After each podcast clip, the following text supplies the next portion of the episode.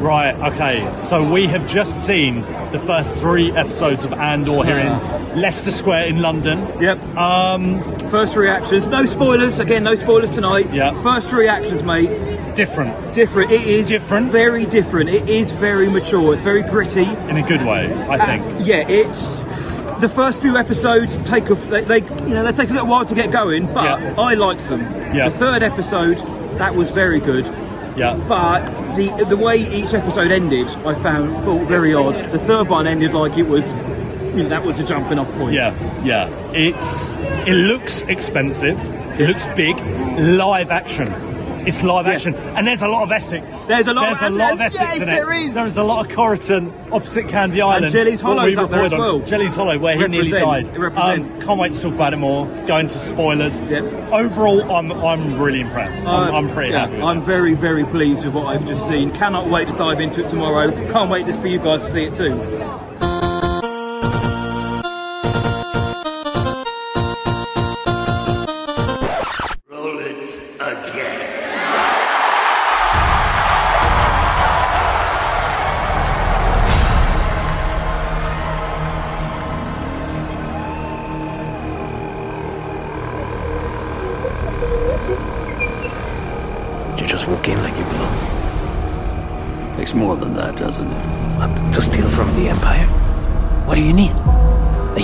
Some dirty hands, and an Imperial toolkit.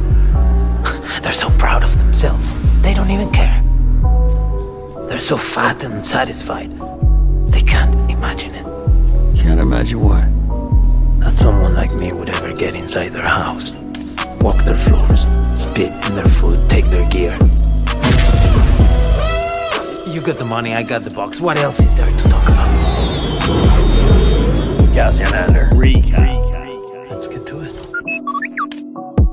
Good morning, afternoon, or evening, wherever you are in the galaxy, and welcome to Andor Recap numbers one, two, and three from Star Wars Sessions. My name is Matt Hudson, aka Jabba the Hutt, and joining me here, as ever, in the cockpit of the Essex Falcon, he's the greatest Star Wars man, fan, and buddy. He was also considered to be Cassian Andor because he's so dashing. It's Luke Bly, Master Blywalker. How are you, sir? Oi oi Sabaloy. Yes, not too bad. Not too bad. A bit bit tired. Bit tired this Why? morning. Um well, we were in London last night, as you guys know, as you guys have just heard. We were, we were in London last night at Leicester Square. We were uh, kindly invited by Lucasfilm and Disney Plus UK uh, and Star Wars UK to the special screening of Andor. So we saw the first three episodes last night at Cineworld on Leicester Square, central London. It was great fun. And then we went to the pub afterwards. So enjoyed that. It- and it you was know, on it- IMAX as well, which is a bit Oh. unfair going forward for us because next time we watch the episodes, whether that be one, two, or three, or the ones Yeah. going forward, it's on our normal TV, which is fine. But when you see it on IMAX with that sound, yeah, it's a treat. But just for those listening, I have not that has not clouded my judgment or changed my view on any of the episodes just because it looked or sounded good. Um, but no, that was a lot of fun. So thank you to uh, Star Wars UK, Disney Plus UK. Great to meet some uh, other great content creators out there Yeah. as well. Um, Luke got uh, mistaken for somebody in the cast which, at one point, which was hilarious. but um, I don't know who. I don't, I don't know who it was, but he was like, "Are you in Andor?" He's like, "No," and I thought he obviously means Luke's Mon Mothma, but no, he's like, "No, you're in it," and he was going to make you sign something, but we never got around to it. But Yeah. um, it wasn't just uh, Luke and myself who was at the special screening, other than the couple of hundred other people. We were there with Glover, weren't we, mate? And we weren't going to leave the event without getting Glover's reaction. Come on. All right, so we are here at Waxy O'Connor's pub. It's an Irish pub in central London. Um, like I said, we've just come from the Andor premiere. You guys know all that. You know about the special screening. Matty boy, what, what, how, how you feeling? You feeling good right now? You've had a pint, or you're halfway through a pint? I'm feeling good, mate. There's half a pint that's making me feel a bit better. This pub is unreal. But no, we've finished the the screening's done. We've had half an hour to sit on it. We still haven't got our thoughts together fully yet, but we're with a man who hopefully has got his thoughts together because we're going to ask him about them now, aren't we? Yeah, and I think um, he's already shared one or two tidbits, but I want to get it on the show as well. Yep. Uh, so, oh, mate, you, you, a lot of you guys, especially the patrons, you'll know Glover, Josh Glover, uh, Jay Glover, Art. Um, Glover, You said something earlier, but I want you to repeat, and I want you to talk about just your initial reaction and feelings to Andor, particularly because you are a massive Tolkien fan and you're enjoying uh, Rings of Power at the moment as another kind of household big tentpole show. Um, yeah, thoughts on the first three episodes of Andor? So straight off the cuff, really enjoyed it. Um, found myself engaged and gripped from from the get go. Uh, there's a good use of flashbacks throughout, not in an annoying way, but in a good way of uh, clever storytelling devices for filmmaking. It's getting loud in here. Irish pubs for you. I know you're here, Uh, mate. they know I'm here, back in the homeland. Um, yeah, so really gripped straight away. I actually find myself caring more or feeling more invested in the story of Andor at the moment than where Rings of Power has got me to feel, which is um, it's hard to say. But uh, yeah, yeah, the story has just caught me straight away. I really want to find out what happens next. I'll be watching the next three episodes straight away when they release. Well, not straight away, but tomorrow, weekly. yeah. Um, no, I mean I'll be watching the first three again as soon as. Yeah, yeah, yeah. Um, but yeah, overall, really happy, really excited to see it all unfold, and really grateful I got to see it early. What and what do you think? Like in short, what do you think worked so well with these episodes? Because this is really different, you know, to any other Star Wars TV or film or any Star Wars content we've had in in in a while. What what what do you think worked for you? New characters. Although Cassian Andor we know him from Rogue One, the rest of the cast are new. Um, so we're learning new people. We're truly stepping away from Skywalker saga.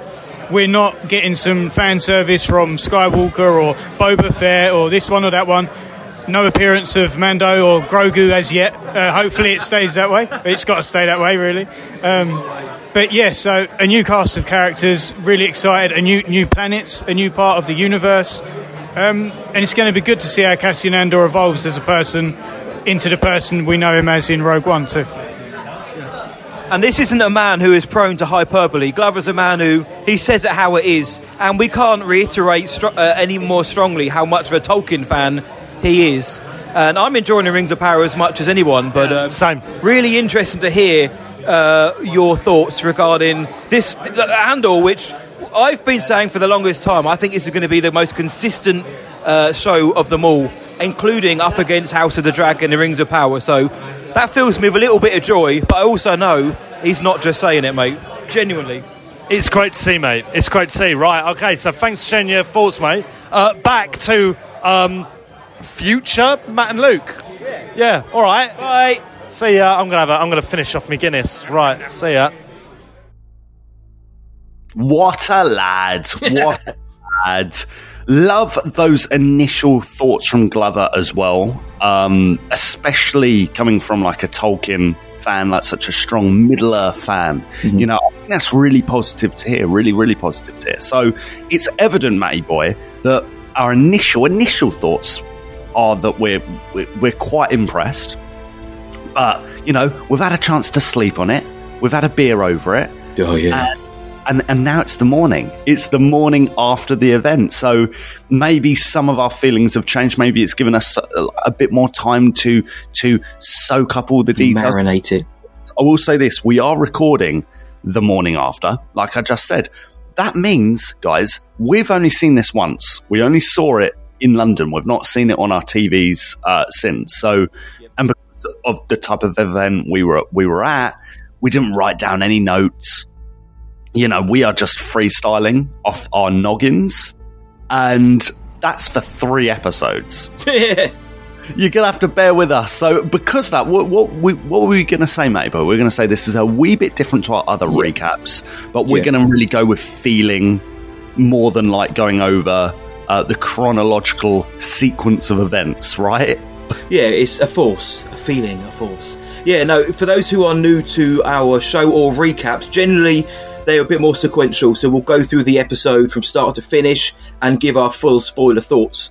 Today we are going to be discussing the three episodes, but it's not going to be anywhere near like our other ones where we go sequentially. It's feelings on the show, uh, moments from the episodes that we liked, but rather than kind of saying, this happened, what did you think about this bit, and then going through it. So it's more of a literal uh, kind of recap rather than a recount. Um, but this is the way it's going to be this time. Next week, we'll be back with our usual recap format, where it's a little bit more sequential. But it's suffice to say, if you haven't seen Andor episodes one, two, and three, and as far as I know, they are just called episode one, two, and three, we are going to dive into full spoiler. So, whilst we're riffing a little bit, we are going to be talking about exactly what happened in the show. Now, you've just heard our reactions up top from when we came straight out of the cinema. Like Lukey Boy said, we've had a kit, we've had a coffee, or caf as they call it in Star Wars. Have your opinions at all changed for the better or worse, mate? What are we thinking then about parts one, two, and three overall? I, I you know, I don't think um, they have changed a whole lot. I think I've just been able to think more about certain scenes or certain decisions in the show. You know, it's been able to just kind of dwell on me and uh, what's the word? What's the word I'm looking for? Um, Absorb. absorb. Yeah, and there's another one. You know when you're when, you know when you fester. Yeah, you know when you're making a um like a whiskey or a Uh, uh, I pour it in. pour it in a glass. yeah, yeah. Oh, the word will come to me, but yeah. So, um, I, Ruminate. I, I- yes, that's it. Yeah, that's it. Pretty much. This show is a very, very, very well made show. That is my first thought, and that has not changed. That can't change because there is no volume in this. There is no volume technology, and it's noticeable. Yes. Bustling streets, mate. Busy streets, right? A real town, a real city has been constructed. We know it has. We saw the set, but seeing it on screen, you can just tell this isn't, you know, green screen or volume. They've they've they've they've gone to a lot of effort to to make this believable, and I think in turn a more enjoyable experience for the viewer. Um, my other thought, and I, and I thought this maybe uh, in the first few minutes of the show of the first first episode was, wow, this is very Blade Runner. This Very. feels it feels very Blade Runner. Yep. Okay, I'm glad. I'm glad you agree. I'm glad you agree because I, I. I weren't sure if anyone was going to agree with that or not. But because I'm not the biggest Blade Runner fan, like I've seen I've seen them, but like I'm not. I'm, I wouldn't consider myself like a mega fan. Great Mm-hmm. films, but um, wow, that the tone, even the dialogue sometimes, um, very Blade Runner, and also Diego Luna. Diego Luna just like it slipped back into this role, like Mhm. it was like it was you know second nature, and um, it, it- it's great to see him back. It's really, really good to see him back. There are just some initial thoughts. The Blade Runner thing, though, I'm glad we agree on that. I'm glad we see eye to eye on that. I mean, just from the opening scene in the first chapter, the first episode, you're like, wow, man, this is. This is some sci-fi. This is really Yes. sci-fi, not necessarily science fantasy. And yeah, interesting stuff. yeah, the Blade Runner thing. As soon as he started walking into that club with that kind of pumping synth wave and just just started the entrance, the way it looked, and the uh, the the lady he meets and the, the patrons there, I thought, yeah, this immediately feels different. And the first, my first impression of Andor episodes one, two, and three is this is massively different to anything we've had before since Rogue One, but in term, terms of the television series. And as I always say, and Luke does as well, I don't know what people think of this yet, literally because it's only been out for about an hour um, on Disney Plus. I genuinely think people are going to be on the fence about this because these first three Really? episodes they're so different. They are they move at their own pace. The action when we get it is superb, but there's a lot more world building. There's a lot of character building. There's a lot of kind of um, flashbacks and cross cutting exposition, which I liked. But I generally think people are going to not hit the ground running with this show, and I hope they will afterwards because I thought this was really good. But this was a bit of me. This show was, and you mentioned um, that the way this thing looks. I'm going to say it now. The camera work and the techniques absolutely murders the Mandalorian, Boba Fett, Kenobi. This show absolutely body slams them into the ground. Just the way the camera is utilized, because, like you said, it's on location. They can they can get different angles. They can be at ground level to bring you into the level of the characters. They can be. They can have cross cuts over. They can have over the shoulder shots. They can pan around, and everything is still in camera in frame. it's a world apart. Genuinely, is a, a world apart from those shows, and uh, uh, that's not to say those shows aren't good. Let's not get into that discussion. But in terms of how this looks, the production design and everything else is spectacular. On this, spectacular. The sound design is very good as well. And again, I'm not Yes. blinded by the fact that we were in a great cinema to hear it, but the sound design is very good. The music, I'm sure we'll mention that. That was very different. I'd love to get into your thoughts on that shortly in a minute, but no, mate, this is what I wanted so far. I hope it carries on. We've got an espionage thriller, but it's not. It, you know, the comp, the, the characters aren't kind of James Bond confident. You know, they're they're getting through by the skin of their pants here, and that's what makes it so so relatable to me. Though I did have a few issues or worries at the very beginning of part one, but they very quickly went, mate. Oh, really? Okay. Okay. Yeah. Um, mate, I, I, I thought it was interesting what you said about like even the shots that people could uh, could get, the cameraman could get, the director could get. You know, uh, I, I agree. I totally agree. I think it's noticeable. I felt like this show was the sort of show I would see like a high budget, very high budget BBC show, or Yes. maybe an equivalent might be like a in the states like an HBO, HBO, show. A drama, you know, a thriller.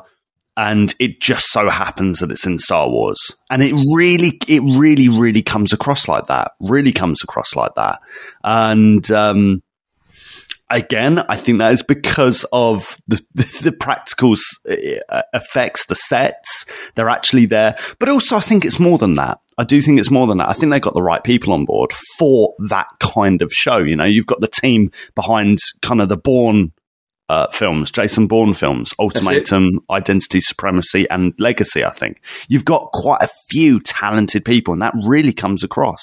Um, another initial uh, feeling was that wow, this is a British show. it's just Them accents, No. mate. uh, yeah, even just like I, I the the and again um, that's why I think the BBC or the ITV maybe um, sort of equivalency comes up because it's noticeable how many um, UK or Irish whatever actors are on screen. And I think alongside you know yeah yeah yeah the the the dark sort of weather at times like the moody weather Yeah. it's not just all sunshine and spectacle. It's very real. It's very grounded. It's it's very working class in places. There's a lot of in galaxy social commentary. And i think that all lends itself to a really strong show that comes across as big big budget really big budget that's again that's what i thought now what were your initial concerns that you that that were flattened out that you Yeah, mentioned they were flattened out very quickly when I got uh, on board with the rest of the show and how relatable they tried to make these characters, which I liked. This had a feeling of um, Michael Clayton, which is the other one of the films Tony Gilroy directed. This felt a lot like that. The spirit he imbued in that is here. But it was some of the dialogue that was being said. Um, Cassian is at the bar. Again, remember, guys, full spoilers. Cassian's at the bar asking where his sister is. He's trying to get information on where his sister is from a contact at the bar. And, um, and, and they're kind of having a back and forward about, you know, got a girlfriend? You got a girlfriend? He's like, no, I don't have a girlfriend. But it's the way they said it, I thought, I, this, this, this, it sounds a bit odd. Come again in the galaxy that we're in, we don't, because we don't really hear that, other than Finn and Rey having a laugh. The way he was talking about it, and she's like, "Come on, you know, you've got to have a girlfriend, a wife," and he's like, "No, I don't have a girlfriend." It felt a bit kind of school playground at the time, but then very soon after, in the in these in the scenes to follow, when I got the tone that, oh no, this isn't meant to be like Star Wars speak. You know, this isn't Star Wars. They're trying Yeah. to give us, you know, for want of a better term, actual dialogue. This is how people would talk in this setting. She finds him attractive. How could you? How could you not? It's Diego Luna, and you know he's just saying, "Look, no, I don't have a girlfriend." I got over it very quickly, I, but I, in those moments, I did think, surely that surely we're not going. It, it isn't going to be this kind of rudimentary going forward. But no, it's not. That I, I totally I got over that, and by the time I watch it again, that isn't going to bother me, mate. But um, that was that was that was the first concern I had, but very quickly um, flushed out by the time we got to the next scene where he's going like full murder. Yeah. Well, yeah. okay. Okay. Your face So during that scene was great, by the way. yeah, I do you know what the language, the language um in this in this show, I, I, I'd agree. Again, it feels very real world, and sometimes that's a good thing. That lends itself to the show. I think in other ways, um, I think it's actually a weakness. I I think know which bit it's- you mean. Yeah, you, which bit? Which bit? It's the bit where the Scottish bloke says a naughty word, um, a very real word, real world one, and, it, and everyone in the cinema laughed. But you do kind of think, huh? You think that would be where they'd say like "dank farrick" or something instead? Yeah, made up swear word. Yeah, yeah. A, a, a made up Star Wars ism.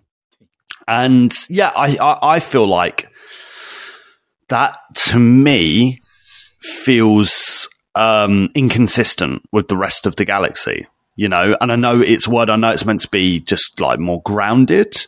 Um, but I, that, that was one of my concerns going into the show is that, you know, they're going to make it a bit too real world, worldly, you know? And, um, that moment, yeah, it, it felt like, nah, that doesn't. I, I could even feel like maybe the actors didn't believe it. Like the actors were like, yeah, this is, this is, a- a- at the end of the day, set in a fantasy world.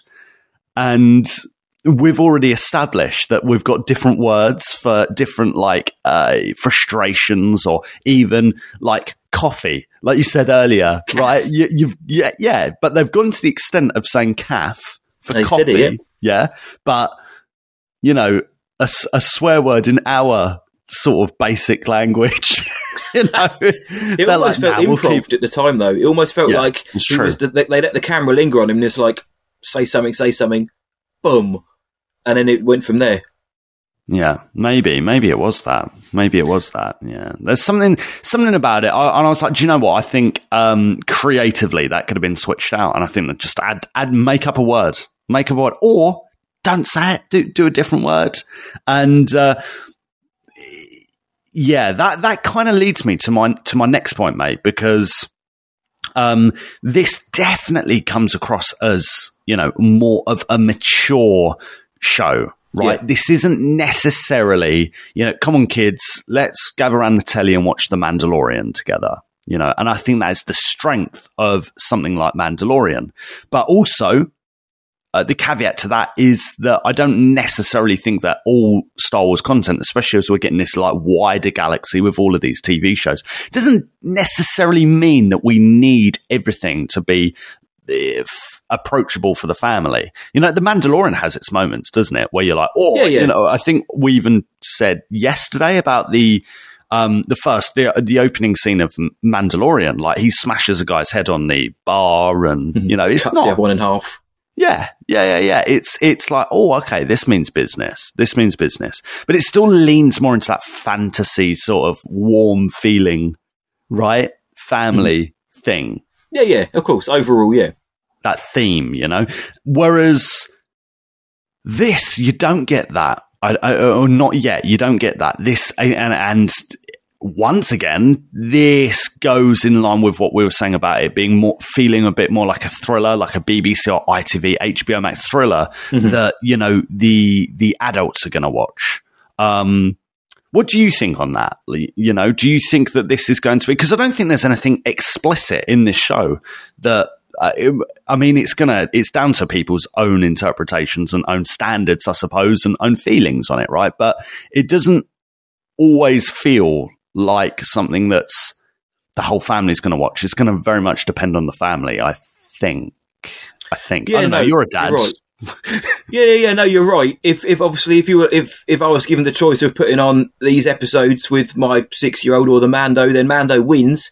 Also, because I think it's just more, it's more approachable for kids. You know, Mando's a, I know he's just a, like a soldier in shiny outfits, and he's, and then he eventually gets a little green guy, so the kids can go and buy toys of that, and it's all a little, it's a bit brighter at times, and it's, it's some, there's more of a swashbuckling atmosphere. Yeah. Yeah. Again, we've only seen three episodes of, of, of Andor but I quite like the fact that you know, you know, teens, you know, from maybe eleven or twelve up, Andor's going to be fine. So it's not completely cutting out an entire demographic. And like you say, yeah, there's there's a few naughty words thrown in there, but other, and you know, there are some of the some of the kills in this are a little bit more sudden or brutal potentially than we're used to in Star Wars. Not necessarily brutal, but just kind of cold than we possibly used to because it Mm-hmm. It's the feels a- feeling. It It's is the feeling, yeah. Mhm. There's it, it's a feeling.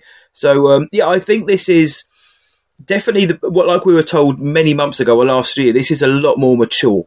This is a more of a, a 15 rated show if you're going to be in the UK. I don't know what that would be in America. This could be the R rated Star Wars that people have wanted because it, it has that feeling to it. We all, obviously later on in the ep- in the show we know we're going to Coruscant and places like that, so maybe it'll open up a little bit more. It will, it will get off these kind of worlds which are covered in grey and beige and blue and greens, and we're going to go to shiny the shiny world of Coruscant soon. And who else? No, who knows where else we're going to go? But for now, yeah, I, I totally agree that this is more of an adult show, and um, this and, and these Andor recaps. This is now a a Bix Caleen Stan zone.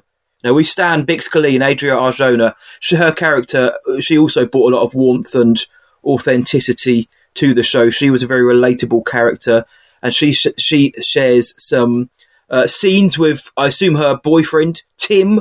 Uh, we'd heard about online, and they weren't anywhere near what I thought they were going to be. But there's more. There's more. I know Tim. There's more intimacy in this show. You, you, they go a few steps further than what we're used to. And like you say, you know, nothing is seen, nothing is uh, explicitly shown, but it's more that you know this is this happens now in the galaxy.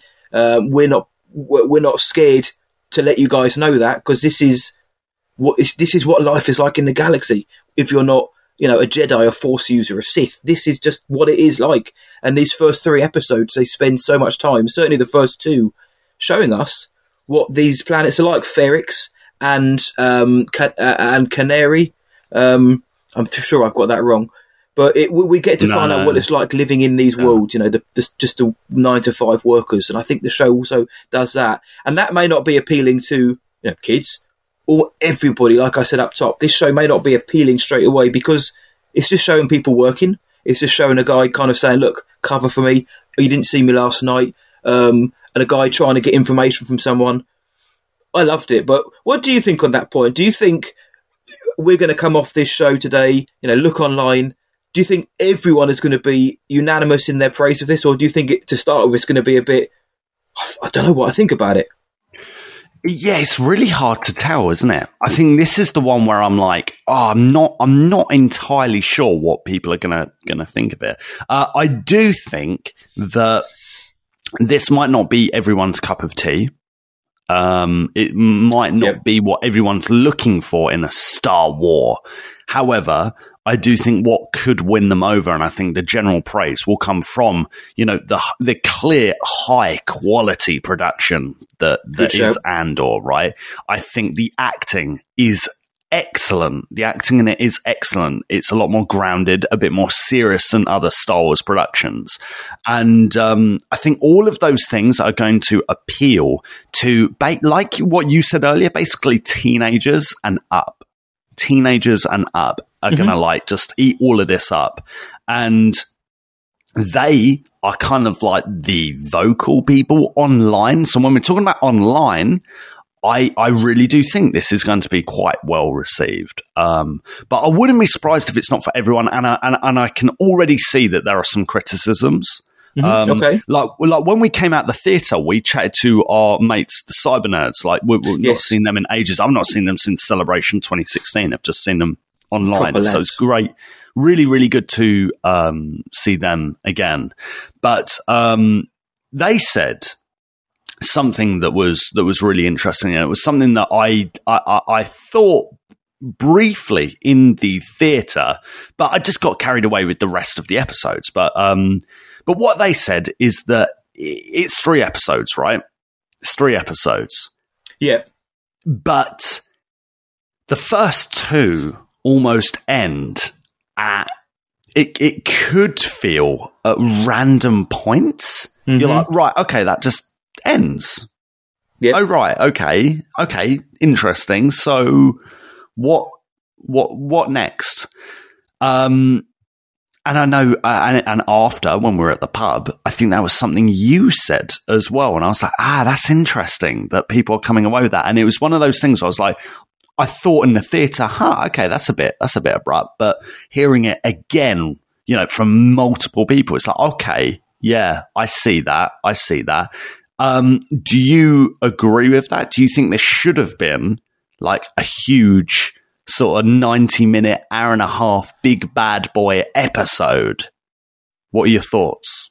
Um, yeah, when the lad said that, uh, I, I kind of clicked. I was like, yeah, that would have made sense. Um, we know that the that every three episodes kind of constitutes an arc in this show, so I assume that the next three episodes will be maybe I don't know uh, a, a month later or a couple of weeks later. There's going to be a time gap, but um, yeah, I think in this instance they could have. If I think that uh, I know they were going to start with two episodes, which in hindsight, I don't know how that would have come across because if we'd only seen these two episodes, I think we'd have been we would have been wanting for so much more that we may have even been disappointed by what we got. You would have been impressed by everything, everything technically, but story wise, we needed that third episode to push it along to give us that action, that emotion, the way it ends. It feels like a little film. And yeah, those first two episodes, they do just kind of fade to black and then that's it. Yeah. They are fairly abrupt and yeah, in, in this kind of arc way of storytelling, that works. But in the week to week storytelling, yeah, I don't know. We'll see how, how we get on with that. Of course, I'm not, I'm still the biggest fan of all time of weekly viewing. I think that's the best way to do it. Um, I'm just glad we got the three episodes. And I think the Cyber Nerds were right in, in saying that if, you know, if they knew this was going to be a three episode production, which, you know, they did six weeks earlier, maybe to stitch them together more so than they did, uh, and make it one long one. But, um, what it did do though, mate, is it did give us a chance to see that beautiful intro and that wonderful intro music. The intro which of the show, which looks like a planet. It looks a bit like the planet from the uh, from Rogue One with the Death Star coming down. But it turns out it's the like the Andor logo, and Andor comes on screen. Very impressed by that as well. But um, yeah, I'm looking for. I am. Do you know what? What this show's done though, mate, is like Glover said. I'm in. Yeah, we do Star Wars shows in recaps, but I am, I am in. The way that third episode ended with um, with Maarva, Fiona Shaw, who I thought was magnificent. She brings so much gravitas and presence, so much so that uh, uh, I thought Stellan Skarsgård would be the standout, but the, the both of them together, uh, or their performances were great. But the way it ends with Luthen and Cassian, they're going, they're going wherever they're going now.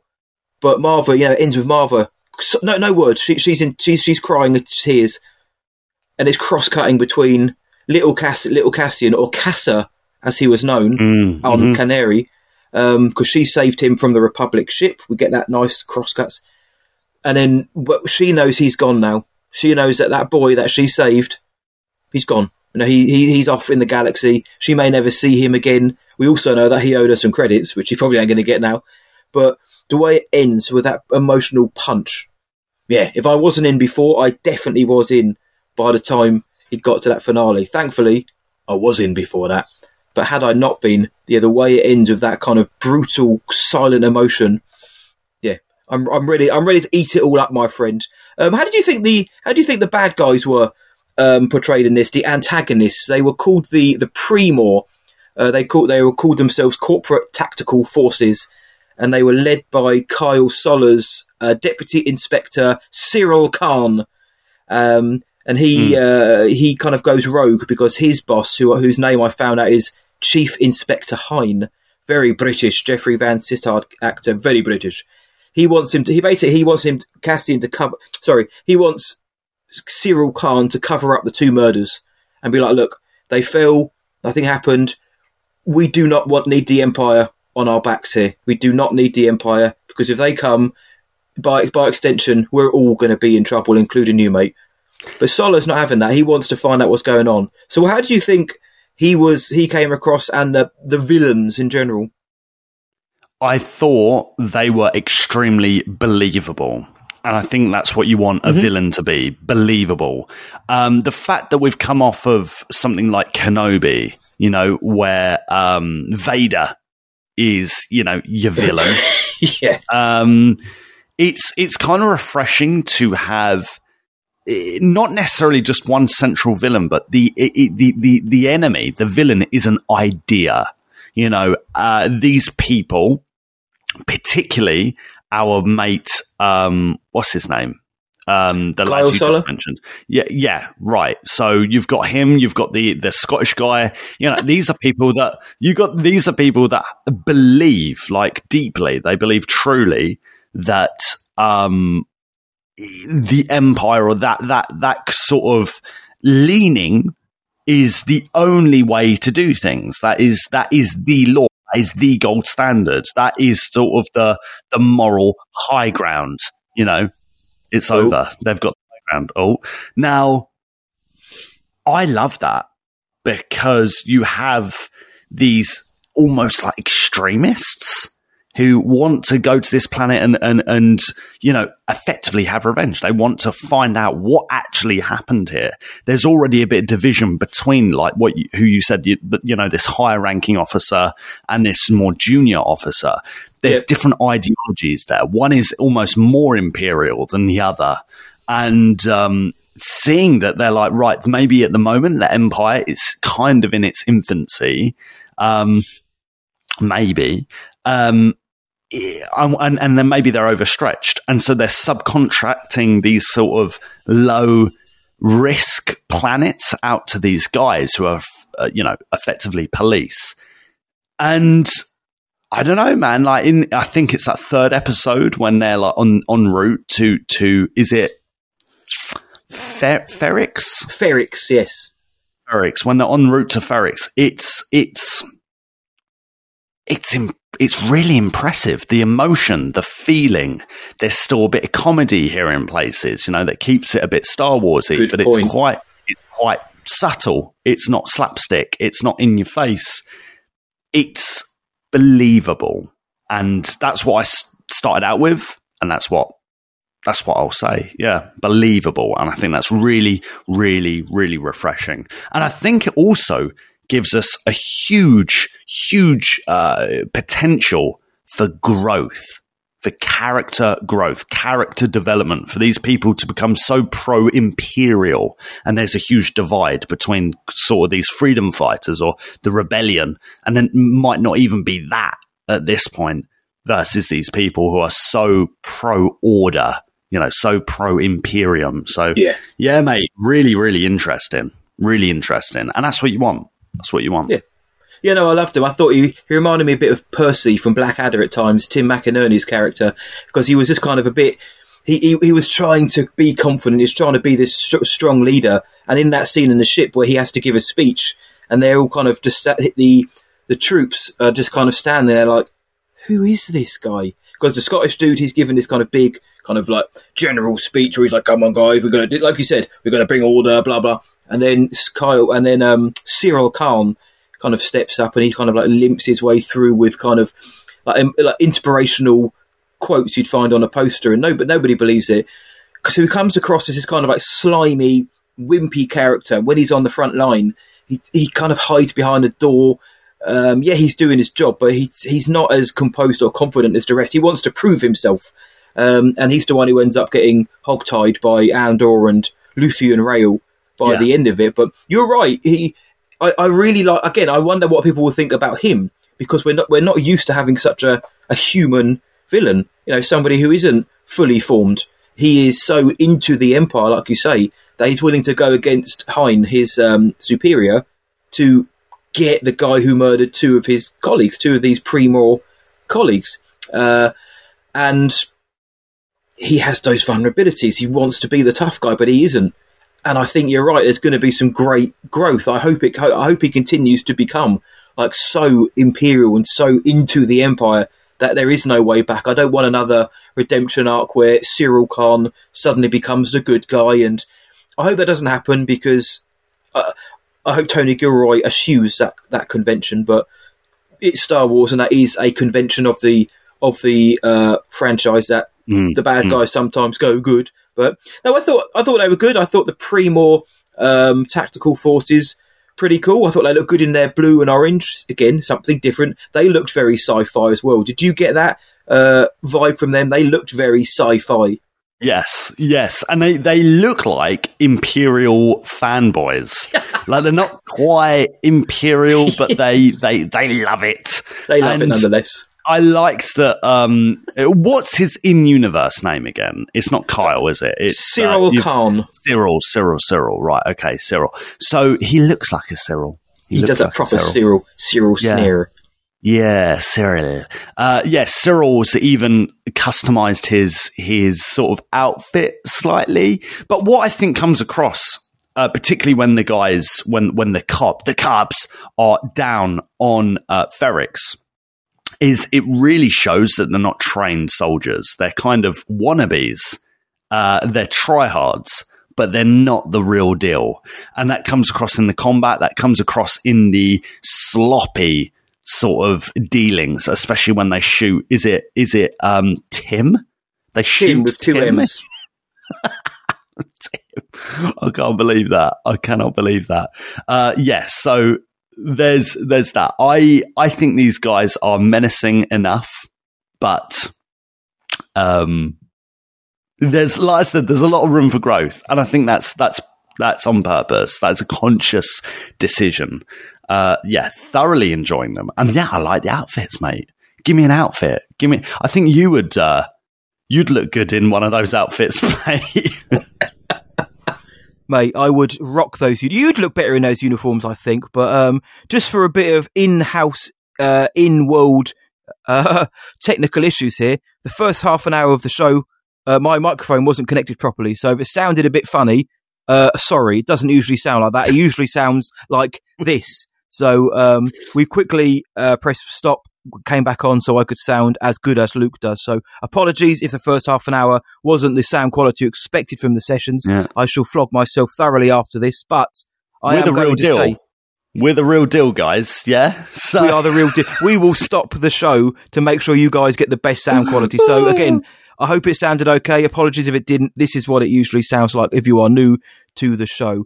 Uh, but yeah, on those uniforms, mate. Uh, yeah, I, do you know what they also look like? They they also look like the kind of uniforms you'd get from a, a like a 1970s uh, action doll, like a a Yes. kind of GI Joe variant Joe, or a yes, million or dollar man type thing. Thunderbirds. It very much looked like that, and of course, this is set as the title card said at the beginning, five years before the Battle of Yavin. We already knew that anyway. We knew it's set five years before A New Hope, but of course, in A New Hope, they were rocking those seventies hair, seventies sideburns. The clo- the obviously the the production and costume is very seventies.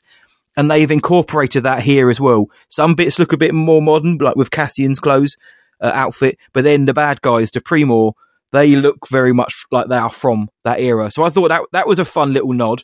And um, we also saw with the bad guys as well, the bad guys, the Pre-Mor, when when they're in their kind of operational hub, their HQ. You know, you saw one of the guys was was noshing down some blue noodles, and they were talking about overtime, and they, you just got to see what it was like for the nine to five or the night shift workers in an operation. And I know some people have, have always had a bit of um, concern about things getting too real world, or oh, I don't, I don't want to see like you know shop owners in Star Wars. That's not what I watch it for. But I love it, mate, because you know me, I love the books and the comics, and I know we've got a pretty cool uh, reference later on. But um, I love all that kind of stuff because it makes the galaxy feel a bit more real. Now I know that when these major events are going on and the Death Star's being blown up, that you know there's still these guys on these planets who are working nine to five, and they probably hear about it on the HoloNet. I think it enriches the universe seeing you know these kind of uh, normal people in the galaxy. Again, what are you thinking about that? Uh, is it too much? Is it not enough? What are you thinking? Mate, blue noodles. Blue Blue doors. noodles, yeah? Blue doodles. Let's someone get me them ASAP, please. no, they're cool, man. They're really, really cool. Again, I think there's a way to do it. And there's a way to do it. It almost it's almost like it comes down to oh, I don't know, uh, the Hmm. um the execution of it all. Yeah? Oh, there you go. Ooh, ooh. Yeah, I think uh, there's a way to do it, and I bought into everything because I, I, you know, I'm. Let's not just put the nine to five office workers in this. Let's put, you know, um, there's a shopkeeper in this. You know, we've seen that before, but I love that. I love that sort of market trader, even with the sort of adult club at the start of the show. Yeah. It's it's the same again, isn't it? It's very much like a real world thing that you can make a direct comparison to in in on, on Earth in your local town, right? And so I think that adds a bit of uh, realism to it that is very much part of Star Wars anyway. You know, Star Wars isn't just escapism. You know, it's a used galaxy. It's a used universe. Everything in it feels like, you know, it's been there for a while. Or if it's new, it's consciously brand new and shiny. You know, a la Yeah. uh, the prequels. You know, I always think of the Nubian, Nubian, now, when it's nice and shiny, right? It's meant to be nice and shiny. So, um, yeah, I was I was really impressed by by that. And again, yeah, I shout out to the little town they constructed. You know, that turns out to be really on screen a big city, and it feels like a big city Yep. um, that has all different characters in it, all different species in it. There's not just tons of humans, right? Because there are some scenes in some of the shows recently where you're like, there's mostly just humans here. Like there's, and there's like one alien or something. okay, the majority are, are, are human. Um, but there's a lot of aliens and there's a lot of interaction with aliens and creatures that I think just lends itself to that typical Star Wars feeling. It just brings you back down to, oh, don't forget, yes, this is a thriller. Yes, there's lots of drama going on. Yes, it, there, there's a lot of lot, sort of eh, eh, emotion and darkness, but don't forget, this is Star Wars. And yes, I'm here for it.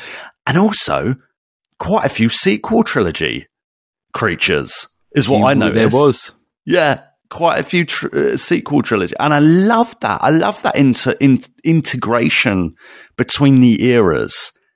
It's it's really fun, really, really, really fun to see. Um, that that that town, man, unbelievable. The elephant in the room being, of course, that this is Ferrix. So you got the town, and then you've Yeah. got the industrial part that is Yeah. just outside the town, which turns out to be Coryton. Yes. Yes. As soon as we saw it, it was like, that is it. And we were blown away by how much they shot in Coryton. For, and for those who are unaware, uh, I don't even know when it was now, 2020 probably, 2021 it was. 2021, The- yeah. 2021, Spring 2021. Spring. We uh, found out via um, sources that Andor would be filming in Essex, and we, by deduction, managed to find out it was in Coryton Refinery. It's an abandoned, or it's a, it's a an industrial uh, st- estate which is closed down now, but it's used for filming. And we went there, and we were told everyone's there, everyone's in there. And we're like, oh yeah, everyone's in there. And they said, yeah, everyone's in there. Yeah, everyone, it was in there. Diego, uh, Adria Arjona, uh, Stellan Skarsgård was just kicking it around uh, Canvey Island, and they did a really good job of transforming the uh, the refinery into what we saw on screen. Because I actually thought a lot of it was going to be filmed inside the refinery, so it'd be more of an industrial kind of warehouse film, not outside of it.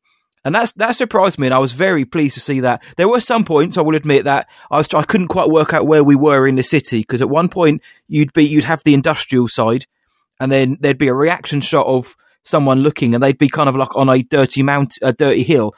So I was just trying to work out well, is that next to that bit, of, but uh, that was that. I was just trying to work out the locality of it all, but I thought it looked really, really very good, mate. And to see Coryton on screen like that, and knowing we'd been there, added something. It added that something extra as well. But like you say, they they they built this city there. You know, there's there's so many bits I can think of in my head now that they created and built there. It's not just you know the shipyard. It, there's there's the shops. There's Cassian's gaff. There's where there, there's the streets where Maarva and that live, and the back alleys. Very impressive, wasn't it? Yes, mate. Yes, man. Just to think we were there. We were the ones who reported on it first. Yeah. Yeah. And we were like, mate, I mean, when does Star Wars like film like 10 minutes from your house? It, you know, it doesn't, especially for, for us, you know, we don't live near Pinewood and we don't, li- we didn't live near Little Marlow. So this was, this was really, really special, really special. And to see just how much was there and to think, oh my days. Yeah. Like, Diego Luna was there. Stellan Yep. Skarsgård Oh. was there. Basically, the whole cast was The gang. there. They, they, they were all there in Coryton. And we saw a lot of Jelly's Hollow as well, didn't we? yes, Jelly's Hollow. Doubled up as Kenari, which is seemingly, which is Andor's Kenari. Yeah, that's right. yeah. Yeah. so we'll get mention that little egg in a minute, but a lot of it, not not all of it, but the where where the Republic ship crashes, that is the literal hollow. So you say, when- you say, you say, mate. Just sorry to interrupt you. You say it's a Of course. Republic ship. What? wh- Why do you say it's a Republic ship? because um, Maarva or the guy that she was with when they found little Kassa says um, if if they find out, you know, we he killed a Republic officer. Um, so the guys outside are they were remember and and remember this was um, Clone Wars. when Cassian's a kid. This was kind of Clone Wars era, I guess, Yeah. or in and around that time, maybe. Um, but they one of the guys on the ship says, you know, they killed a Republic officer, and of course, outside of the ship, they were the the little the the, the kids were shooting him with their darts, and of course, the guy was found dead. So, because I thought originally it was like an an an, an Empire. yeah, I thought it was Imperial. But they did say in it they killed a Republic officer. So unless I'm Huh. very much mistaken, but I because I, thought, huh, Republic ship really, but um, uh, unless I've got the wrong end of the stick, but they clearly said at some point, you know, they you know when they find out he's killed a Republic officer, and that's why to me Maarva picks him up and says, "I'm not going to let anything happen to him. You know, I'm not going to let him get killed for this." And she picks up little Kassa and takes him away, and she becomes his adoptive mother from there. Mm, yeah, yeah. Okay. What now? That leads us to the younguns and sort of Cassian's or Kassa's tribe Yeah. on Yeah, on this planet. Now you freaked out. You freaked out. I did, didn't I? a, a detail in this show, uh, and it's a canon detail, isn't it? And it's to do with the planet Fest and sort of Cassian's supposed backstory. Um, it kind of went over my head, although I uh, it sounded familiar. It sounded familiar. I was like, "Huh, okay, yeah, I've I've heard this." But I can't seem to match it up. You being more of the canon geek, you were really pleased with this. So just uh, quickly explain why you were so happy with with that. Because I'm a nerd. But no, yeah, I was very happy. Yeah. I patted Luke on the leg. I was like, "That's really cool." Um, in in canon, the wider canon, Cassian's homeworld has always been named as Fest, a place called Fest, and uh, that was in the books and in comics and whatever. Fest, Cassian Andor from Fest. And now in the show, this they were they were looking for a Kenari, ma- a Kenari male, you know, and they were clearly Mhm, just c- talking about Cassian Andor. And I remember thinking, that's really odd, you know. Ag- Again, it's something that they can they can change and they will change, and that's fine. And I thought, okay, he's so he's, from Kenari now, whatever. But then later on in the show, when he's with uh, when when they're with Maarva, Maarva was kind of go saying, "They look, how do they know he's from Kenari?" We've always, you know, the story has always been that he's from Fest. That's what we've always told people. So what they've done, what what we've now been led to know in, in the books and the comics was Cassian Andor from Fest. That was always a front. That's just what he told people, so he wouldn't ever be found out, so he could keep his identity safe. And in fact, he's from Kenari. So if you're, so it, it's not even a retcon, but it's done so gracefully that in fact, actually, like, oh, cool. So everything we've read is true, but it's been all been part of this cover up, all been part of this kind of spy network he belongs in. And it turns out his name probably is actually Kassa rather than Cassian. And Andor is an adoptive surname because that's Martha's surname. So we Right. got an awful lot in that moment. But yeah, hearing that if it, they, they, they changed his birthplace because it was all part of the plan or all part of a ruse. I thought that was really cool, mate. Really cool. Yeah. Yeah, it was really, really well handled, wasn't it? Really well handled. And um, watching sort of everything on this on this planet, um, a, a tribal sort of people, you can't help but make the make the sort of comparisons to um, you know, like uh, the people of native the Native Americas, right? North to South Central Mhm. America. That's Indigenous what it, people. indigenous people. Yeah, that's what it kind of felt like to to me, and I I really enjoyed that nod. Really, really enjoyed that nod. In fact, I don't know if it's it's probably because it's just recently come out, but it reminded me a lot of like Prey. You know, the Yeah, yeah, Predator yeah. film, Yeah, yeah, and I was like, yeah, there, there's there's a lot of similar vibes here, and again, seeing that in Star Wars, it's it's quite refreshing.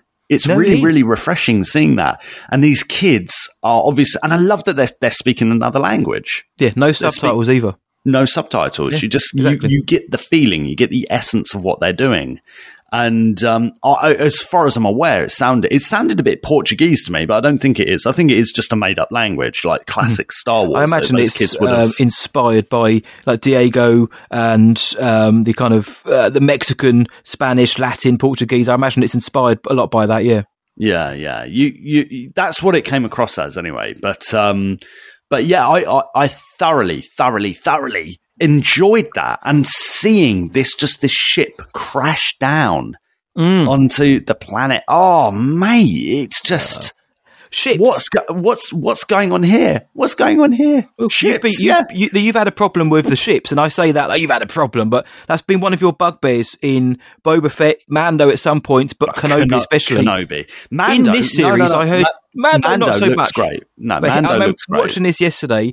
Lukey boy is almost, you know, he's almost, he's almost knocking me in glove for, for six. He was punching the air, getting so excited because the ships, not only the, do the ship designs look good, but the way they look on screen, the way they move, the way they navigate.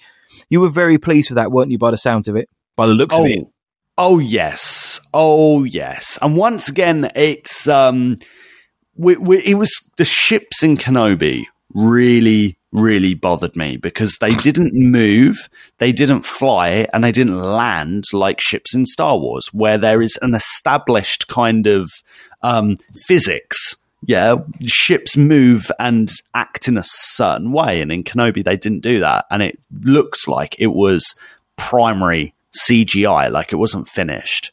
And um, and I know I know that's probably really out of order because I know people probably spent a lot of a lot of hours working very very hard to try and to try and fix that to come up with the best quality. But that's that's kind of what myself and a lot of people thought about that. And um, that was something that I was a bit worried about coming into Andor. But no, I think again, there's one or two things where you're like, that's a bit that you know that CG could be better. Other than that, mate. Other than that, I thought all of the effects were very, very, very well handled. And I wonder if that's because um, so much of it is is practical, so much of it is physical, and so they can allot a bit more time to um, you know CG when it's needed. Possibly, Probably. I, I, I mean, I don't know. I don't understand these processes. I'm I'm a bit ignorant to it, but um, oh mate, it was it was it was impressive. Were you impressed by it? You know, did, did at any point did you think, oh, that's a bit ropey? And this is on a big screen. This ain't on a TV. So if there's if, if there's imperfections, guys, we are gonna see them. We were gonna see them. So yeah, what were you feeling?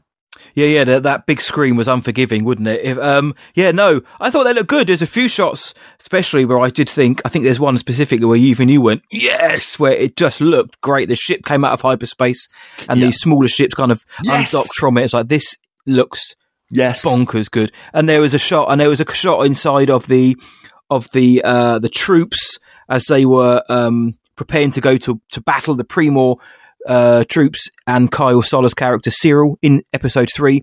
It felt a bit like that Force Awakens shot of the stormtroopers inside at the beginning when the ship's rocking around them, the lights are going on and off, but you got this feeling that you're in there. It was kind of like guerrilla uh, camera work going on, and yeah, that was just in ship. But yeah, the ship designs look good. I thought there was, I thought Luthen's ship looked really cool. The way they moved, the way they acted, the way they looked, the way they interacted with the actual real life setting, I thought was very impressive. And again, the the visuals and production on this show are spectacular. I think Gen- genuinely are, and it makes me a bit sad that the other shows weren't approached in this manner. But and the action we got at the end, where we've got that, we saw the sneak peek um, on Disney Plus, the nine minute sneak peek uh, sequence, and that was in this third episode with Luthen and Andor. Uh, but it felt more kinetic. It felt more energetic on the big screen with um, when they're having the shootout against the Primorph uh, troopers and the, and those huge th- weights are falling down and I don't know. In context, it felt even weightier. Plus, you've got the locals play having that almost like that war cry when they're banging those um, uh, like t- tin Yeah. cans outside. Yeah. And it, when that finishes, that's when Maarva Oof. said, you, "This is when you want to be scared when this finishes," and it does. And like all the energy was sucked out of the room when we're like, "What's going to happen now?" But I thought the action looked great. I thought it shot well. I thought it um it felt again it felt like you were there. Like when Tim gets shot at the end of episode three, you do it. You felt like, or I kind of felt like I was the one doing it because I felt like I was in the soldier's shoes doing it. The way that it was shot, and, it, again, it was an unforgiving show. You know, people got like Andor shoots the guy in the head at the beginning. Tim just gets taken out, and a few other guys. The way they just get, you know, it's just the way it is in this series. It isn't. There's no pomp or grace or airs or anything. It's just bang, you're gone, move on, and it, it adds that kind of realism to the show, which I think might take a few by surprise. But I really like the action in this series for what we got of it, my friend. I liked that. I want to know your thoughts on that, but also I know this is going to feel like a very much of a, a diversion as well. But the action, but we haven't mentioned B2 Emo yet as well, the, the Oh. new droid who we met, and he is great. Um, what do you think about him? Because I was slightly worried that he's going to get blown up, so K2 can replace him. But now we know Cassian's gone off world; he can live happily ever after now. But uh, that action then, and obviously, and obviously B2 the droid. Yes. Okay. So uh, the droid B2 Emo. Um, wow. You know what a way to steal the show. You know what a way to steal Yeah. the show, and again keep it quite Star Warsy. This show, I think, does that very well. It handles that really well, you know, because um, we, we've kind of we've laboured the point, but this show really does feel like a thriller that's just so happens to be in Star Wars, and so you've got these reminders, these very well uh, executed and clever. Hang on, there we go. Oh, right, let me have a drink. Uh, Drink, drink, drink, drink, drink.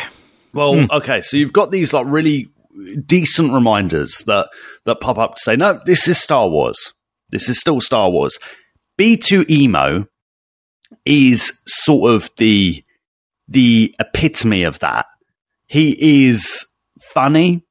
He's used. He's a droid. Um, he's not hundred percent working. It's like he's he's slightly broken. He's he's fantastic, and the design the design is fresh. The design is brand new, and yet still so Star Warsy. It's still so Star Warsy, and um, mate, I I thought it was great. I actually thought, oh, hang on, the voice sounds somewhat familiar. Now, I didn't Yeah. look at the I didn't look at the credits, okay, and I didn't look at that. To me, it sounded like it was two voices being merged. You know, um, I wouldn't be surprised if this is like the brain of, or like the you know the droid's brain of K2SO. So this droid is effectively K2SO, and it's put into you know that kind of like what they did with L3 and the Millennium Falcon in Yeah, Solo. they reprogram Like, them. Yeah, yeah, that I, I wouldn't be surprised if that's what this is. To be honest, I um, hadn't thought about that. You dirty Mm. boy. I hadn't thought Mm. about that. yeah, because I was like, man, that sounds. Who's the guy who plays Alan K2 Tudyk. again? Alan Tudyk. Yeah, he's um Steve the pirate from Yeah. Dodgeball, isn't he? Oh, classic. Absolute classic. He's also on Firefly, but yeah, um, yes, he is. our boy, our boy Alan. Yeah, it sounded a bit like Alan, and I was like, ah, there's there's these words and certain moments where I'm like, hmm, that's a bit that's a bit on the nose. I wonder if that's Alan that. So I thought that I thought that last night. Um, action, the action. Um, I really, really, really, really, really liked the action. I thought it was it was really well handled, um, and not not too violent. It it kind of it, it- again we've seen what we saw worse in Kenobi, but it has more. This is this is a Matt Hudsonism. Had it, I feel maybe a bit more. It felt like it had more stakes. You know, whenever there was action, it felt like there was more kind of at risk.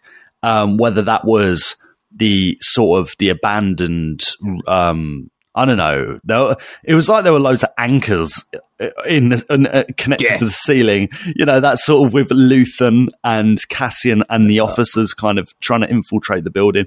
That was outstanding. Love that sort of shootout and that pressure. You know, it was there was lots of pressure. It was very tense, and they're sort of going, "Look, mate, you've you got pretty much one choice. What are you doing? What are you playing at?" And, Luthien came um, to get a box in the a a box uh, which can basically show the location of Imperials. They said within nine parsecs. Luthien was going to pay top dollar for that, but turns out he really wanted to check out Andor to recruit Is him. it is it Luthian or Luthen? Uh, that is a really good point, Luke Bly. I'm just going to check that now. I think it's. I, think it's. I thought it was Luthen. Yeah, Luthen. That's what I thought. Yeah, we'll, we'll find Rael, out. right? I'll, I will confirm shortly, though. Yeah. So, um, yeah, Luthen. What a lad. What a lad. Dylan Scar, um, uh, Skellen, Skellen, Stellan, Stellan, Stellan, Skarsgård.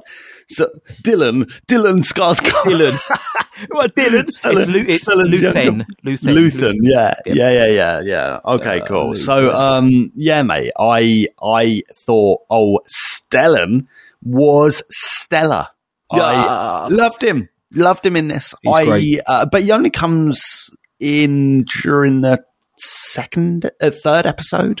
Yeah, that's when he arrives. Yeah, because we, find out before that if from from episode one, we know that Cassian has something, and he's trying to get Bix to contact someone. She need he wants her to contact her contact because he's got something which will pay top dollar, and he can get him off the planet, so he can get out of um, Ferrix. Um, You've- and you- and yeah, go on. Yeah, go on. No, no, no. Go on, buddy. Sorry. No, no, I was just going to say for, the, for episode one, we get that also shows us the relationship between Bix and Cassian, which they're not related. Uh, it's, it's, uh, episode two, that continues more. He's like, look, I need this. I need you to get this guy. And she says, okay, I will do. I, you know, I've contacted him. But at the same time, Tim with two M's, who's kind of her beau, he is, uh, he's suspicious of what she's up to. I think Tim thinks Bix is up to no good with Cassian, and then he finds him in a bar when it turns out Cassian's just gone to get confirmation that she's contacted her contact, which is Luthen.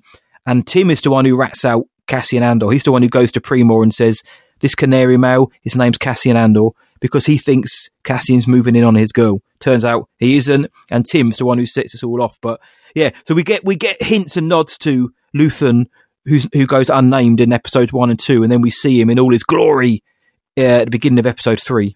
There's there's a moment where Bix is going up this kind of chimney um, in this courtyard um, or this like tower. She climbs up this tower and Yep. she's sending a communication, and the camera just like then goes into like a bird's eye view and just slowly comes out, and it just lingers there. And I remember thinking at that exact point, like, man, these shots they're just they're they're taking their time and it looks fantastic. It looks absolutely fantastic. Um, and there's a lot of shots like this throughout the episodes where you're like mate this this just oozes class. It oozes another kind of prestige of Star Wars TV, and that's that's not putting down necessarily the other shows. Like I'm, as you guys know, if you are regular listeners, if not, hi. Um, but the Mandalorian, I'm I'm really pro Mandalorian. I think the Mandalorian does an incredible job with its with its production. It's a different flavor though.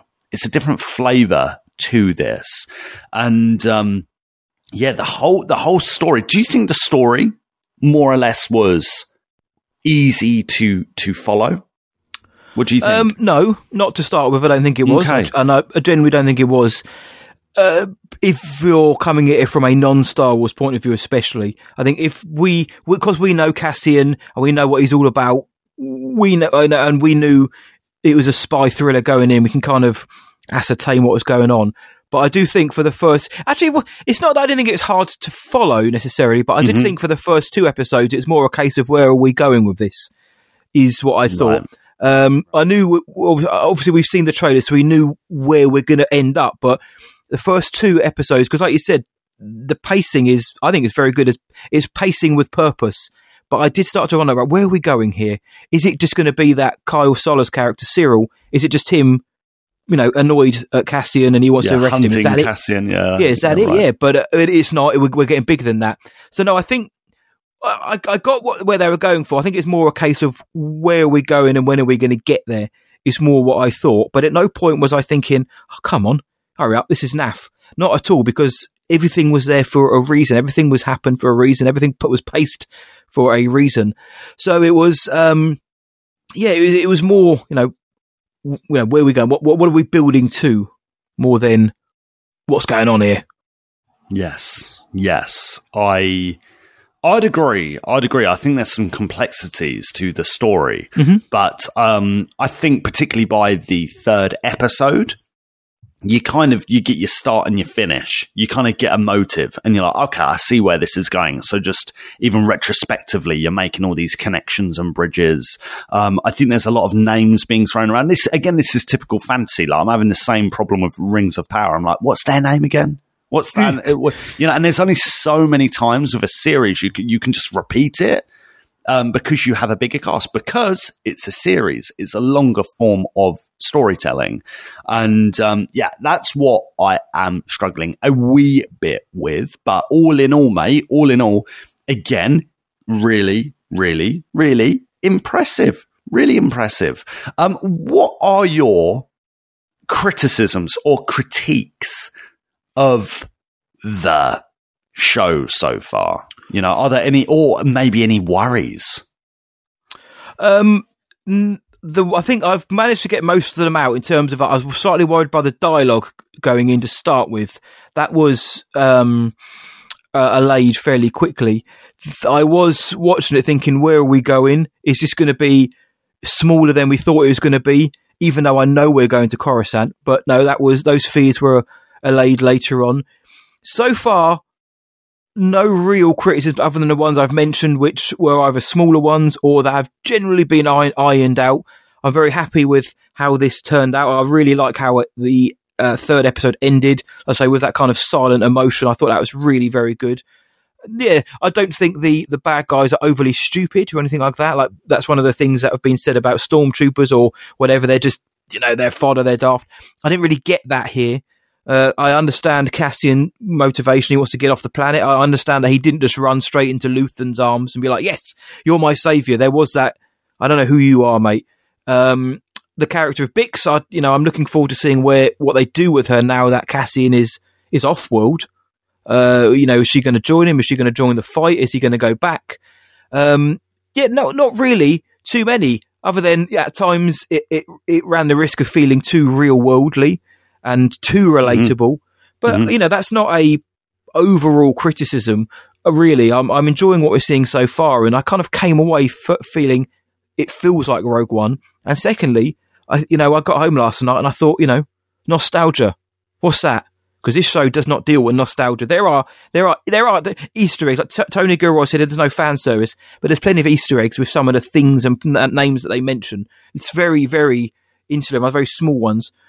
But this show isn't isn't like wallowing in nostalgia or kind of winking and nodding to the audience whatsoever. It might do later on, who knows? But it isn't at the minute. So no, Hmm. all the criticisms I think I've covered most of mine. The score, I liked the score. Um, I liked it. It felt different. Again, I want to hear more of it. I don't remember. I can't. I can't hum any to you at the minute.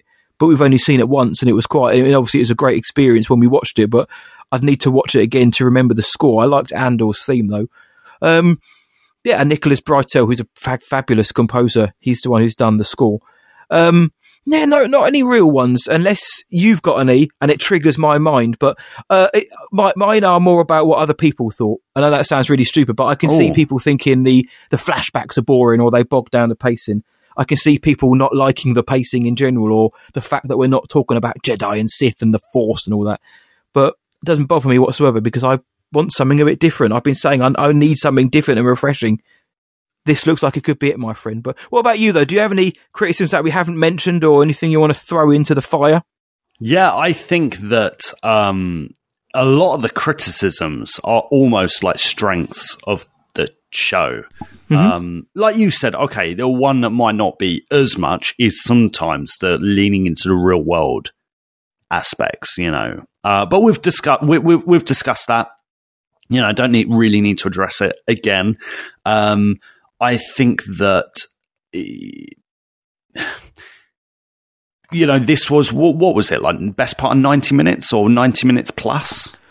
Pretty 90 minutes much. I think yeah, the first like, two actually- felt shorter, even though the pacing was slower. They still felt quite snappy, and the, for me, the third episode felt longer. So I don't quite know the run times off the top of my head, but I think the third one was a little bit longer. I think. Yes. Yeah, I think I think I think you're right. So okay, with with that being said, um, you know, could it be more pacey? It could be. And I think that like what you're saying, I think that some people will take umbrage of that. They'll they'll criticize that. They won't be fans of that. However, again, I am enjoying that, but maybe that is because I'm a Star Wars fan. That's maybe because I'm invested in the universe as a whole. So, you know, when they're taking their time to, to taking their time to do, you know, these bigger shots or letting the camera linger or doing these little bits of um, dialogue, you know, I I think that I'm here. I'm here for it, but I could see how maybe other people that might get on their nerves, especially potentially the casual people.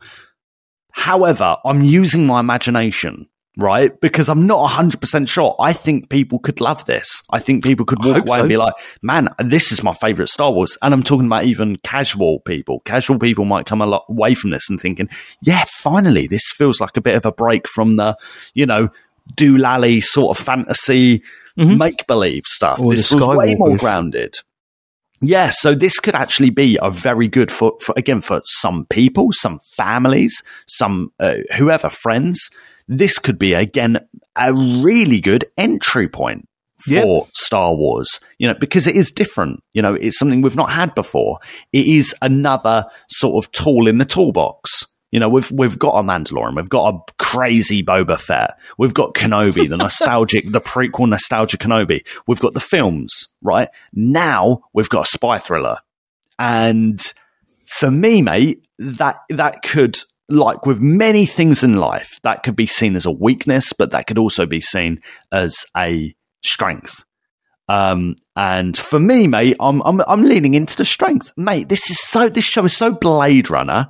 It is so uh, mystery. There's so much mystery mm-hmm. and yet there's so much, there's still enough information. There's enough world building. There's enough character building. And, and there's still tons of room for these characters to, to do something. And I think really that's summarized really well when Luthen at the end is like, don't you actually want to like do something? Don't you want to really hit it, hit them where it hurts the most? Something like that. You want to really do something, you know, because what you're doing at the moment, mate, it's, it's all right, but you, you, you, you've got a lot of talent. You've got a lot of talent and it's being wasted. That's effectively what he says. And I, much, I yeah. be- and, and doesn't he also say like, I'm not really here for the box. Box is cool, but I've Yeah. heard about you. He's he's like I you know if I if I have to I, I'm happy to leave without the box if that's what it takes but you know yeah I was here to I was here to about a thing you know I was here for something else something more and I think I found it and we know that Cassian uh, mentioned in the in our episode recently about the, like the life and times of Cassian Andor that eventually you know he's almost kind of like Mon Mothma's kind of like go to spy, go to captain. Because in Rogue One, she's like, this is Captain Cassian Andor, the head, the leader of the rebellion, introduces him like this. This is the man, Jyn, that you're going to follow. So we know that they, he's going to have to ascend to those ranks. So this is it. It's because of Luthen, but um, yeah, he he pretty much says, "I'm here for you, mate." Yes. Yes. And Yeah. I really gravitate toward that because it's people over things. You know, it's putting skills and talent above like, oh, that's a thing because skill and talent ultimately is just so much more longevity to it, you know, than just a thing like a box. Yeah, it's people that are going to win the rebellion. They're going to win the war, not Yep. necessarily just like a box or, or, or technology. You know, obviously you need both, but um, strategically, Luthen's seeing Andor, he's, or maybe he's heard of the potential, and he he's leaning into that. He's like, mate, we, this guy, this guy can help us a, a, a ton. Um, okay, mate. So I'm I'm, I'm wary I'm wary that we're, we're we're sort of starting to wrap up here. We're sort of toward the end of the show here. Um, and what I something that I noticed or something that I love and I'm, I'm I'm happy and excited. What makes me excited for the future episodes is we've still not seen Mon Mothma, we've not seen Coruscant, we've not seen Saw Gerrera, we've not seen ah. Clone Troopers. Mate. There- there's a lot coming. We've not seen Luthen with his awesome long hair and, and threads. It's flowing locks, yeah. is is that a throwback? Maybe. I think it is. Maybe. I think it is. Yeah, I think it could be. I think it could I think be. it is. We've got a lot to look forward to in the next, what, nine episodes. We've still got nine. We're a quarter of the way through the season, but we've still got nine more episodes to go. And the political intrigue is going to start, I think, next week. So we've had, we've, we- we've started with the espionage thriller. Now we're going to have the political intrigue. They're going to start to blend together. If it's handled as well as these three episodes were, my friend, we could be in for something special here. I'm I I've been banging the drum for this show since day one, so I'm very very very pleased. Um, and this this is going to be tough to do, but before we get into the ratings for each episode, we've got to rack our brains. I just want to reiterate for the no, those new to the show, I was digging this from day one because I love Rogue One and I love the idea. Lukey boy, it took a bit more convincing for you to get to where you are now. As somebody who was initially reticent or hesitant, has it? I mean, obviously, it's exceeded what you thought it was going to be, but you know, can you now see the point of this show, for want of a better term, again?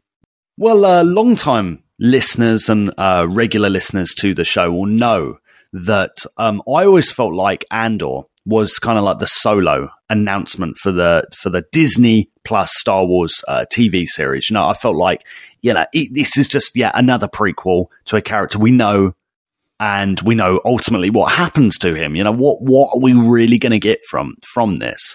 And it's not been until really recent months or, or years now because we've known about this for a wee bit, but it's not until recently that um, really because of people like yourself, um, even our mate Bespin, Bespin Bulletin, and really just seeing the material coming out for this show, I've thought, do you know what? This isn't just an Andor show. This isn't just a character show. This isn't a tick the box exercise of, you know, where did Andor get his name from?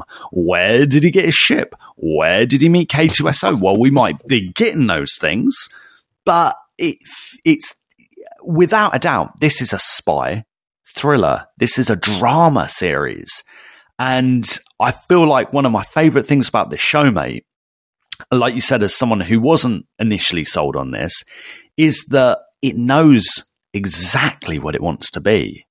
It knows exactly what it wants to be. It, this show, this production has a confidence, it has a swagger about it. And the fact that we're only three episodes in and it's still quite, uh, you know, on paper, this is a small story. This ain't anything world shattering, let alone galaxy shattering.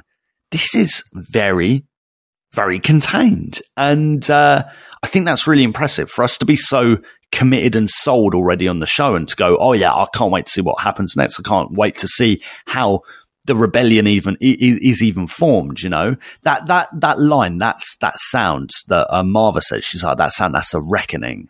Oh mate, and we hear it in the trailer. Oh, that's a juicy, juicy line, and I, I I adore it. There's no word for a rebellion yet. There isn't a rebellion yet, and for us as the audience, and um, mate, I'm I'm here. I'm really, really here to see what happens. I'm really impressed. What about you, mate? As someone who has been on this for a very long time, sort of waving the Andor flag, like, yeah, no, this is what we need. Uh, Did it did it meet expectation, or did you leave a bit disappointed in places? No, no, it met expectations because I wanted something new. I wanted something other than the swashbuckling action of the Skywalker saga, even of The Mandalorian, because the Mando and Boba Fett were fairly similar in style. Kenobi was an extension of the prequels. So this feels an awful lot different. Rogue One is the outsider in the films because of how it feels, the tone of it, and this is obviously a prequel to that film and feels just like Rogue One and it's just what I wanted it to feel. Uh, so I, again, I can't wait for it to get even bigger when we when we go off planet to Coruscant.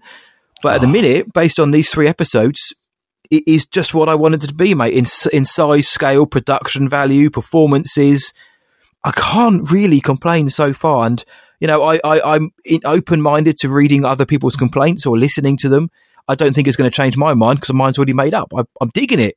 I really am. I think this is so different, vastly different. And that's the, that's the vibe I got coming out of the cinema yesterday. Was hearing people say this feels different, but not not necessarily in a bad way, but it felt different. And that's what I've been banging the drum for for a long time. I want something different in my Star Wars, mate. So I am very happy. But now let's let's see you put your uh put your thoughts to the numbers now. I know we've only seen the episodes once, but initially, what are you going to give these episodes out of 10? 1, 2, and 3?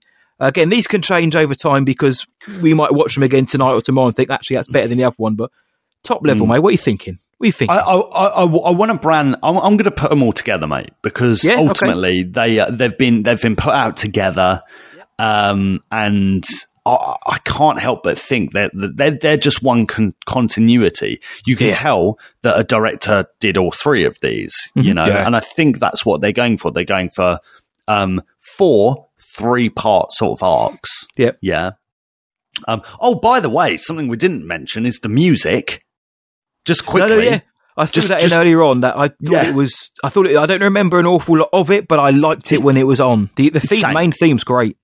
Same. And at the end, at the end of episode three, you got to do just playing drums. Yeah. You got to do playing drums. I'm like, I'm pretty sure some guitar. And you're like, what? This There is was, so there was at the end of episode two. Yes, at the end of episode two, when when Atco and Cassian's walking through Ferrix and he's kind of walking towards the camera with purpose, That's and we right, see episode that. two. That's it, episode two, and we Right, see that bad. shot kind of in the trailer. But he's got like this rock and roll music behind him. It's like den den den den den den den. I was like, this is this is awesome. Cassian is so rock and roll, but um, yeah, I liked it. Like, again, different. It's not like Ludwig's. It's not like um, uh, the dude from Book of Boba Fett, whose name I can't remember, something Shirley. Um, sorry, but this felt good. You know, it felt different to Nat- um, Natalie Holtz from Kenobi as well. I liked it. I like Mm-hmm. again something different. Give it to me. It's not just a John Williams impersonation. It's different. And once again, the music is reflective of the series, something Mm-hmm. different. So, okay, I'm going to give you a grade for the first three episodes, Okay. right? That's just me. That's how I'm going to do it because yeah. I don't, I don't want to, because I'll be honest, I don't really, they've, they've kind of all merged, right? We saw Yeah. it last night. We're in a theater. It was loads, like we were on adrenaline. It was, bu- there was a buzz.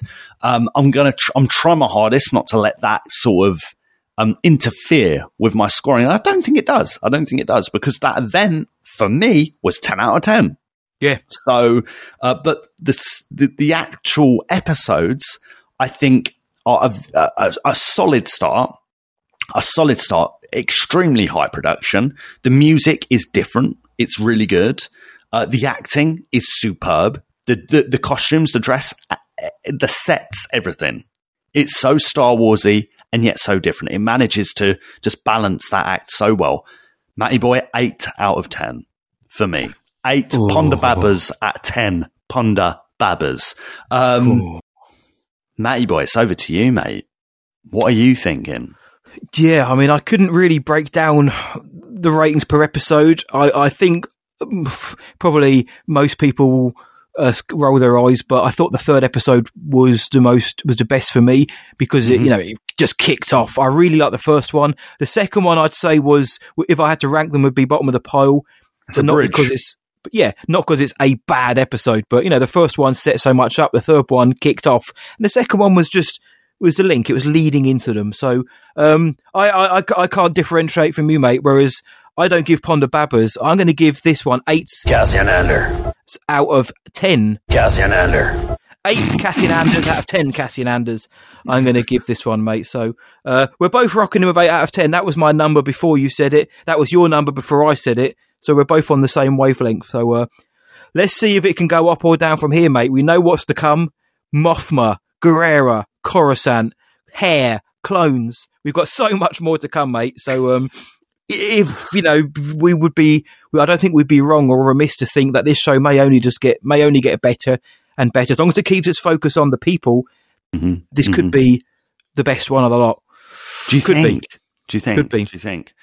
I, I I- feel like it's so different to the others that it's like it's almost just it's a different sport. They're not even in the same league. They're they're Yeah. a different sport. It's its own baby. and so although it's Star Wars, this is so it feels so removed from it that making the comparisons to it of like Andor to Boba Fett is so. It's almost absurd, isn't it? You know, Yeah. making the comparison, it's, it's absurd. There's no Vespers here. And there's room for both of them. Yeah, there's Yep. no Vespers. The the speeder the speeder actually went at a decent pace, and there was hair in the wind. Flapping.